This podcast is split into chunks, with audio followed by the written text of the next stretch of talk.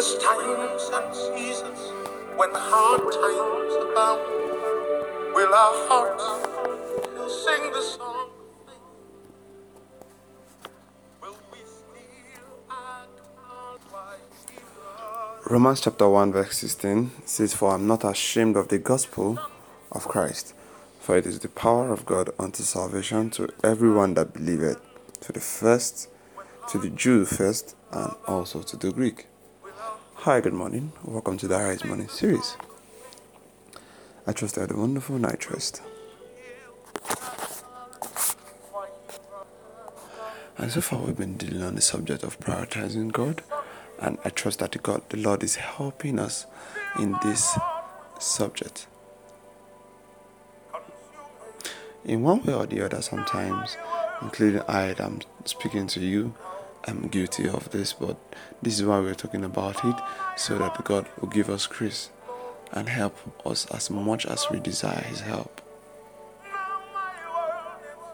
In your walk with God, one of the most important things God considers or God begins to look into are your priorities. Because your priorities form, make the way you, you relate with God, they, they affect a lot of things. If you prioritize um, your business above God, it, it means that at some point God cannot penetrate into your life. Now, one of the reasons why um, it's advised that we we prioritize God first above every other thing we do is so that we can have flexibility in our lives. So we can have flexibility in our life when it pertains to our relationship with God.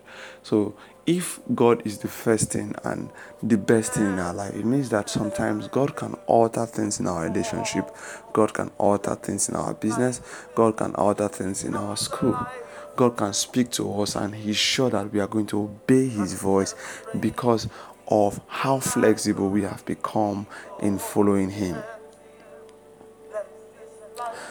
Setting priorities is very, very important, and in, in, in economics, there's what we call scale of preference. And in the scale of preference, you have to put the things that are very important to you first. And those are the things you give attention more to. Those are the things that you allocate more money to before you begin to um, start looking at other things because you have to put your needs first in in in the scale of preference before you start putting your wants so in, in our scale of preference of life some of us god is a want to us and god is not a need. God is just somewhere around the corner that we can just say oh god i love you. How are you doing god? But in our lives he doesn't matter. He's not important how can God not be important in your life when when He is the maker of your life, when He gives you everything you have? And this is this this is heartbreaking for God. That's why sometimes when we call on Him, He looks as though He doesn't answer. It's not because He he didn't hear the first one he heard it but he wants he wants to see the proximity between you and him. He wants to see how close you can come to him. He says draw nearer to me and i will draw nearer to you.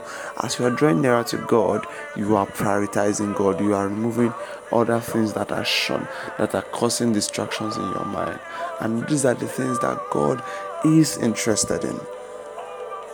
Believe me when i say that prioritizing god first has a lot of impact and impute it will do in your life even before you start praying.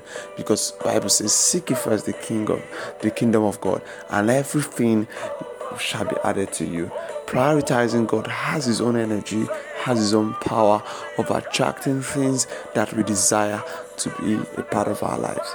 And i pray that the lord god will give us the grace to see these things as important and begin to practice them in the name of Jesus. We'll affirm this morning I have a sound mind. Christ in me is the hope of glory. Do have a wonderful day. Good morning.